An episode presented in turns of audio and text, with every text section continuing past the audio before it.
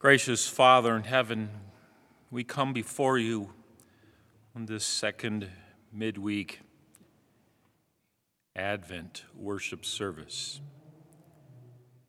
to remember your promises to Abraham and subsequently to us.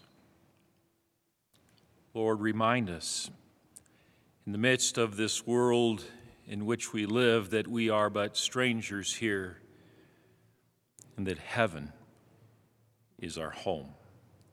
Be with us this evening on our journey to a manger. In Jesus' name, amen. Last week, we examined Jesus, son of David, in that long line of descendants that comes to us out of the genealogy of Matthew and of course, a genealogy that goes all the way back to the time of Abraham and even before him to Adam. And so this evening we focus on the son of Abraham. In our Old Testament lesson this evening, we heard part of the story of Abraham from that 12th chapter of Genesis where God comes to him. And this isn't the first time that God has come to him, because you see, when God first came to Abraham, and at that time he was known as Abram, he was living in the land of the Chaldeans in a city called Ur. And God told him to take his possessions and his family and to leave there and to go to the place that God would show him. Can you imagine? You have a pretty successful life where you're at, and God tells you to pull up your roots and everything and to go. And you got to remember that Abraham at the time is living in a culture that doesn't know this God.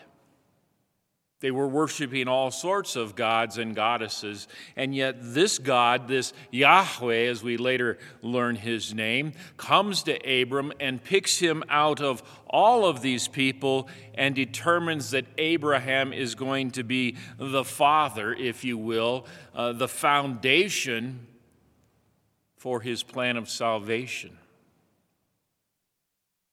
Abram leaves Ur he travels north and he stops at the top of what we know as the Fertile Crescent in a place called Haran.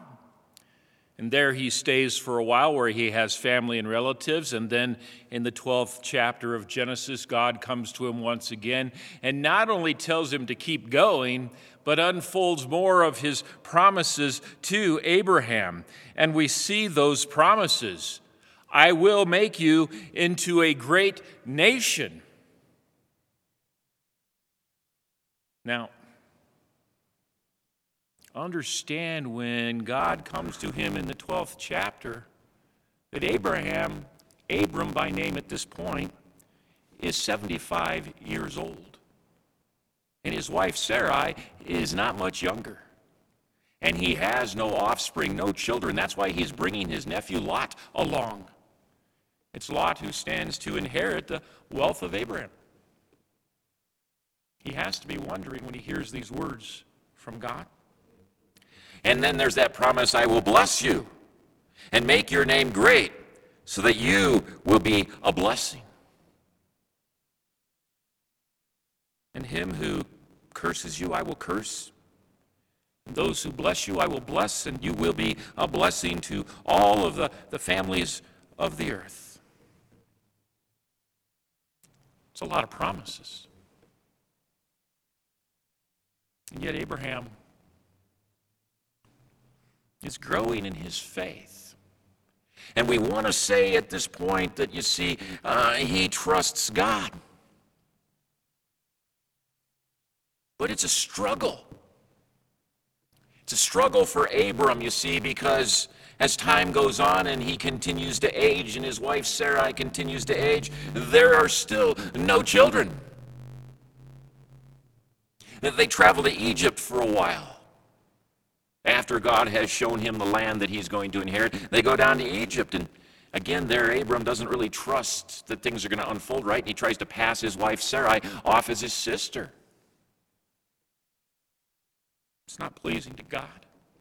He goes back to the land that he's going to inherit, that land of Canaan, and, and there, he's still not quite sure. They haven't had any children, and Sarai comes to him and says, Well, maybe God meant it this way. Why don't you take my, my handmaiden Hagar and, and have a child by her? And so he does. Again, that, that lack of faith in trying to understand what, what God is saying here.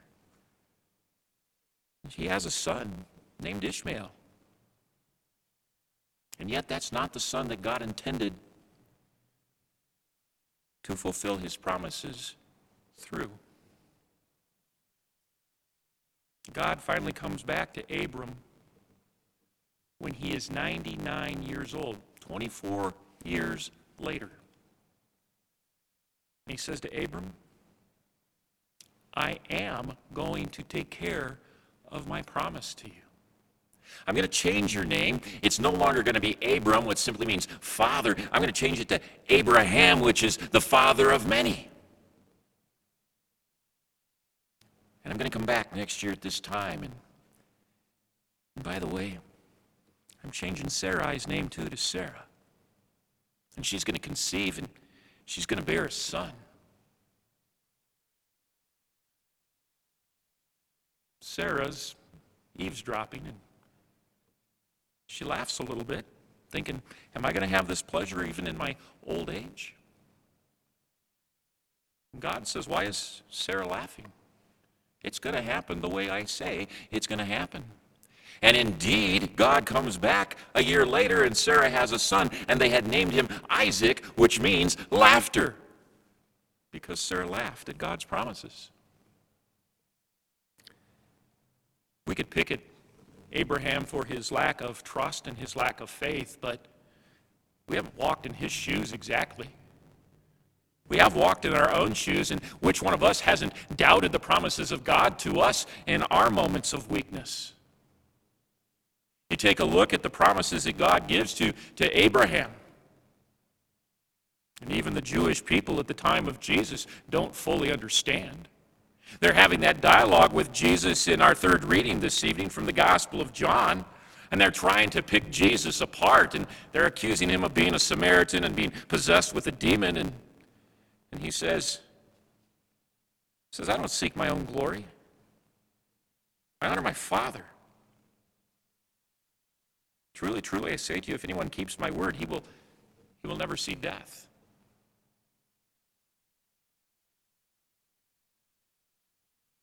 How many times do we doubt that promise of our Lord and our Savior Jesus Christ? Because he's not talking about the, the promised land in this world. He's talking about the promised land of eternity for us, that we, even though we draw our last breath in this world, we draw our very next breath in the eternity of his presence in heaven, the true promised land. The Jews of the time don't understand it. They're listening to his words and saying, Now we know you have a demon because Abraham died, the prophets died. And you say, If anyone keeps my word, he will never taste death. Are you greater than our father Abraham who died and the prophets who died? Who do you make yourself out to be? Jesus answered, if I glorify myself, my glory is nothing. It is my Father who glorifies me, of whom you say, He is our God. But you, you have not known him. I know him. If I were to say that I do not know him, and here's the very pointed kind of knife between the ribs as Jesus uh, uh, pokes at them, he says, I, if I lied about this, I'd be a liar just like you. You deny the truth of who I am right to my face. I do know him, and I keep his word. Your father Abraham rejoiced that he would see my day. He saw it and was glad. And what day is that? The day that he was born into this world the day that he embraced humanity, the day that he wore the mantle Messiah, the Christ, the Savior.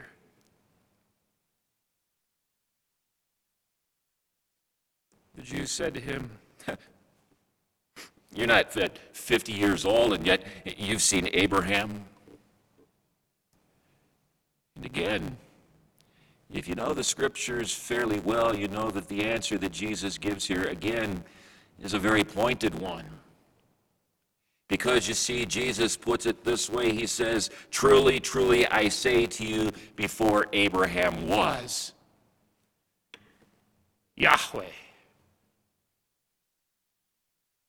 I am. In those very words, the Savior claims to be exactly who we know He is the Son of God, the living God. We forget that. That this, this Son of Man, this Son of God, is an offspring of Abraham. And yet, even before he was born into our world, he was. And Abraham saw him face to face. And Abraham knew his promises. For indeed, God did bless him. And God made him the father of many nations. And God blessed those who blessed him. Just look at Melchizedek and his interaction with, with Abraham. And God cursed those who cursed Abraham. And God gave him the land for his inheritance and to his offspring. And not only the land of Canaan, but the promised land, heaven. The author of the letter to the Hebrews reminds us that it was, it was Abraham who prayed by faith it was Isaac and Jacob who, likewise heirs of the same promise, lived by faith. It was by faith that Sarah herself received that power from God to conceive. Even in the moments of doubt, she still somehow knew those promises. And they all died in that faith, not having received the fullness of that promise yet, but having seen and greeted them from afar. They recognized that they were strangers and exiles on the earth. But they knew that God desired for them a better country, a greater, a higher promised land. Therefore, God is not ashamed to be called their God, for he prepared for them a city not simply here on earth, but in heaven as we prepare to celebrate the birth of our Lord and Savior Jesus Christ, we remember his eternal presence in creation and in our world. And we remember that he stepped into humanity to pay the price for our sins and to suffer and die in our place so that the promised land of heaven is open to all who believe on the Lord Jesus Christ, to all who call upon his name. That's important for us to remember in this time in the world that we face a world that mocks him, a world that despises him, a world that thinks it's better off without him, a world that grabs the soil of the earth and thinks that's all there is. But we know better. We know the promises that God gives to us as his children. Promises that hold us up in difficult and challenging times. Promises that grab a hold of us as we face illness and disease and pandemic and economic hardship.